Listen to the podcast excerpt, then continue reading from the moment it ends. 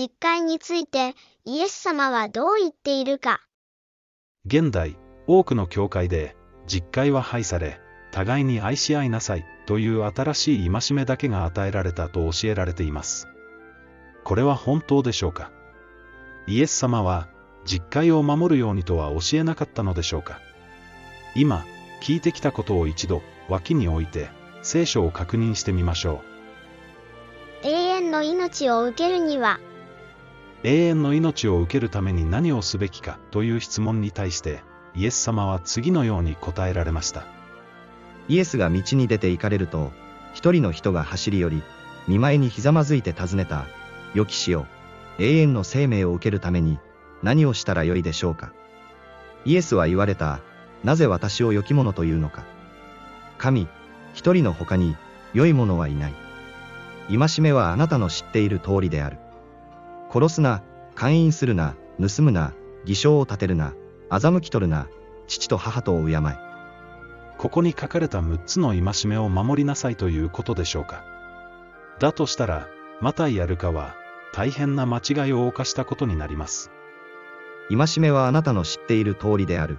勧誘するな、殺すな、盗むな、偽証を立てるな、父と母とを敬え。戒めが5つに減っています。6つと5つ、一体、どちらが正しいのでしょうか？どちらも正しいのです。なぜならイエス様は、実戒を守りなさいと教えているだけだからです。殺すな、勧誘するなという時、それは実戒のことを指します。これはユダヤ人にとって常識でした。なぜなら、立法をことごとく守ったとしても、その一つの点にでも落ち度があれば、全体を犯したことになるからである。例えば、勧誘するなと言われた方は、また、殺すなとも仰せになった。そこで、たとえ勧誘はしなくても、人殺しをすれば、立法の違反者になったことになる。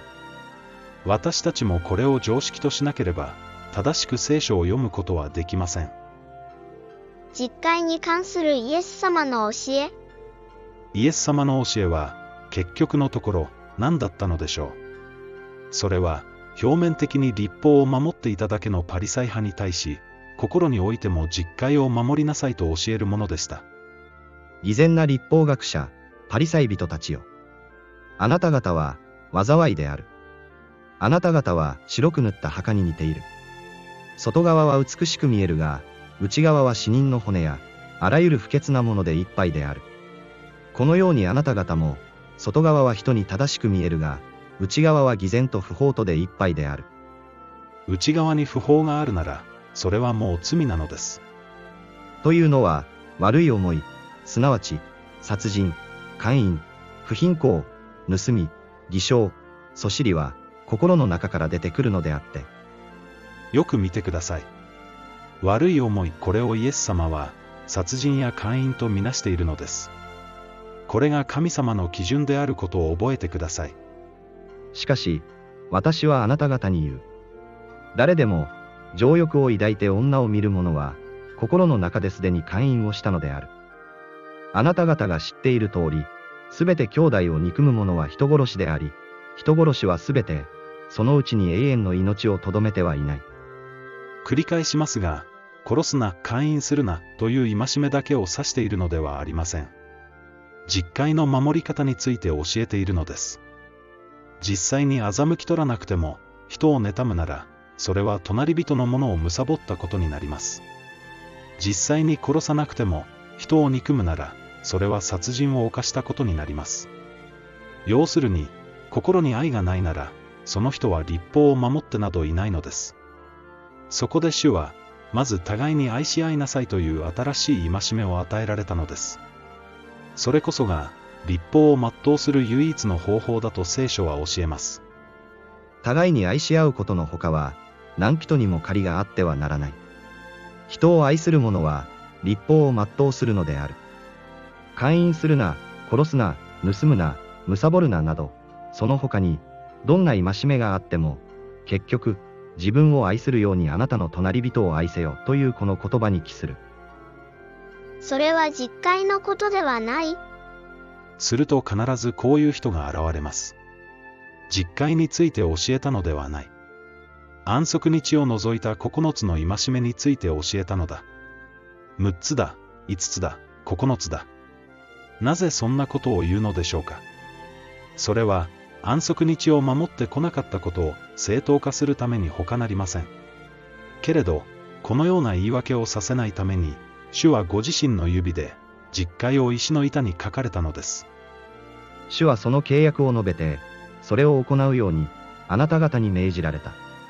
それはすなわち実戒であって、主はそれを2枚の石の板に書き記された。実戒は神様の基準であり、一点一角も廃れることはありません。また実戒は、この時に考え出されたものでもありません。イスラエルに与えられたものでもありません。創造の時からずっと、全人類にとって、殺人は罪であり、姦淫は罪でした。もちろん、第7日目の安息日も、創造の時から、全人類のために性別されています。神は第7日にその作業を終えられた。すなわち、そのすべての作業を終わって第7日に休まれた。神はその第7日を祝福して、これを性別された。神がこの日に、そのすべての創造の技を終わって休まれたからである。イエス様は安息日について教えなかった？すると必ずこういう人がいます。イエス様は安息日について教えなかったのだから、安息日はもうない。教えなかったからもうない。あまりにも乱暴な理由です。そもそも、イエス様は本当に安息日について教えなかったのでしょうか？また彼らに言われた、安息日は人のためにあるもので、人が安息日のためにあるのではない。安息日は人のためにあると解釈するのと、安息日はなくなったと解釈するのと、どちらが正しいでしょうか？人は羊よりも、はるかに優れているではないか。だから、安息日に良いことをするのは、正しいことである。安息日に良いことをするのは正しいと解釈するのと、安息日はなくなったと解釈するのと、どちらが正しいでしょうか？人の子は安息日の主である。イエス・キリストは安息日の主であると解釈するのと、安息日はなくなったと解釈するのと、どちらが正しいでしょうか？あなた方の逃げるのが、冬、または安息日にならないように祈れ。その時には、世の初めから現在に至るまで、かつてなく今後もないような大きな観難が起こるからである。逃げるのが安息日にならないように祈れと解釈するのと、安息日はなくなったと解釈するのと、どちらが正しいでしょうか。安息日について教えなかったと解釈するには、あまりにも無理があります。私はイスラエルではないするとある人は、私はイスラエルではないから、安息日を守らないと言うでしょう。確かに、そのように宣言する人は、イスラエルではありません。かつての私もそうでした。またその当時は、キリストを知らず、イスラエルの国籍がなく、約束されたいろいろの契約に縁がなく、この世の中で希望もなく神もないものであった。けれど、信じるなら、イスラエルの国籍が与えられるのです。そこであなた方は、もはや異国人でも宿り人でもなく、生徒たちと同じ国籍のものであり、神の家族なのである。なぜなら、血筋によってアブラハムの異なるのではなく、信仰によってアブラハムの異なるからです。だから、信仰による者こそアブラハムの子であることを知るべきである。あなたはこの国籍をもらっていますか？あなた方は、以前は神の民でなかったが、今は神の民であり、以前は憐れみを受けたことのないものであったが、今は憐れみを受けたものとなっている。どうして、そこまでして安息日を嫌うのか？今、ほんの少しでいいですから、謙遜になって考えてみてください。イエス様は安息日について教えなかった。私はイスラエルではない。そんなことを言ってまで、安息日を嫌う本当の理由は何でしょうか。それはプライドです。日曜礼拝の間違いを認めたくない。安息日を無視してきたことを認めたくない。そのようなプライドが、主の安息を嫌いにさせているのではありませんか？第7日目は、神様が性別された日です。この性別に従うか、従わないかが問われています。すると、こう言いたくなりますね。ある日を別の日よりも大事だと考える人もいれば。はい。しかしそれは、断食日について書かれたことではありませんか？考えてもみてください。殺すな、勧誘するななどは、どの宗教でも教えていることです。けれど、第7日目を性別せよというのは、創造主だけの教えです。だからこそ、これが印になるのだと聖書は教えているのです。あなたはイスラエルの人々に言いなさい。あなた方は必ず私の安息日を守らなければならない。これは私とあなた方との間の、世々にわたる、印であって、私があなた方を性別する種であることを知らせるためのものである。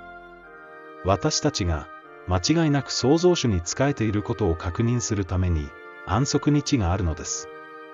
これが別のものに置き換わっているなら、そこに創造主の印はないのです。どうか、かたくなにならないでください。もう、プライドを捨てていいのです。回復の時が来たのです。安息日を守り、実戒を受け入れるなら、どんなにか聖書が読みやすくなることでしょう。どんなにか心が晴れやかになることでしょう。主は、あなたが心の戸を開くのを待っておられます。あなたが神の義を第一とし、この喜びを手に入れられますように、心からお祈りしています。心においても実戒を守りなさい。それがイエス様の教えです。実戒は廃されたとか、イエス様は教えなかったというのは、長い年月にわたって教会が編み出してきた言い訳です。聖書はそれを、毒麦や不法などと呼んでいます。多くの牧師や説教者が、知らずに、または知っていながら、不法の教えを教えています。その時、私は彼らにはっきりこう言おう。あなた方を全く知らない、不法を働く者どもよ、言ってしまえ。安息日への反逆、たったそれだけのことが、人々を滅びの道へと向かわせています。もう、この暗闇から脱出しましょう。勇気を出してください。主が共におられます。この方に信頼して、あなたはクリスチャンになったのではありませんか。それなら主を最後まで信頼し、聖書に立ち返りましょう。正しいのは、いつだって聖書だからです。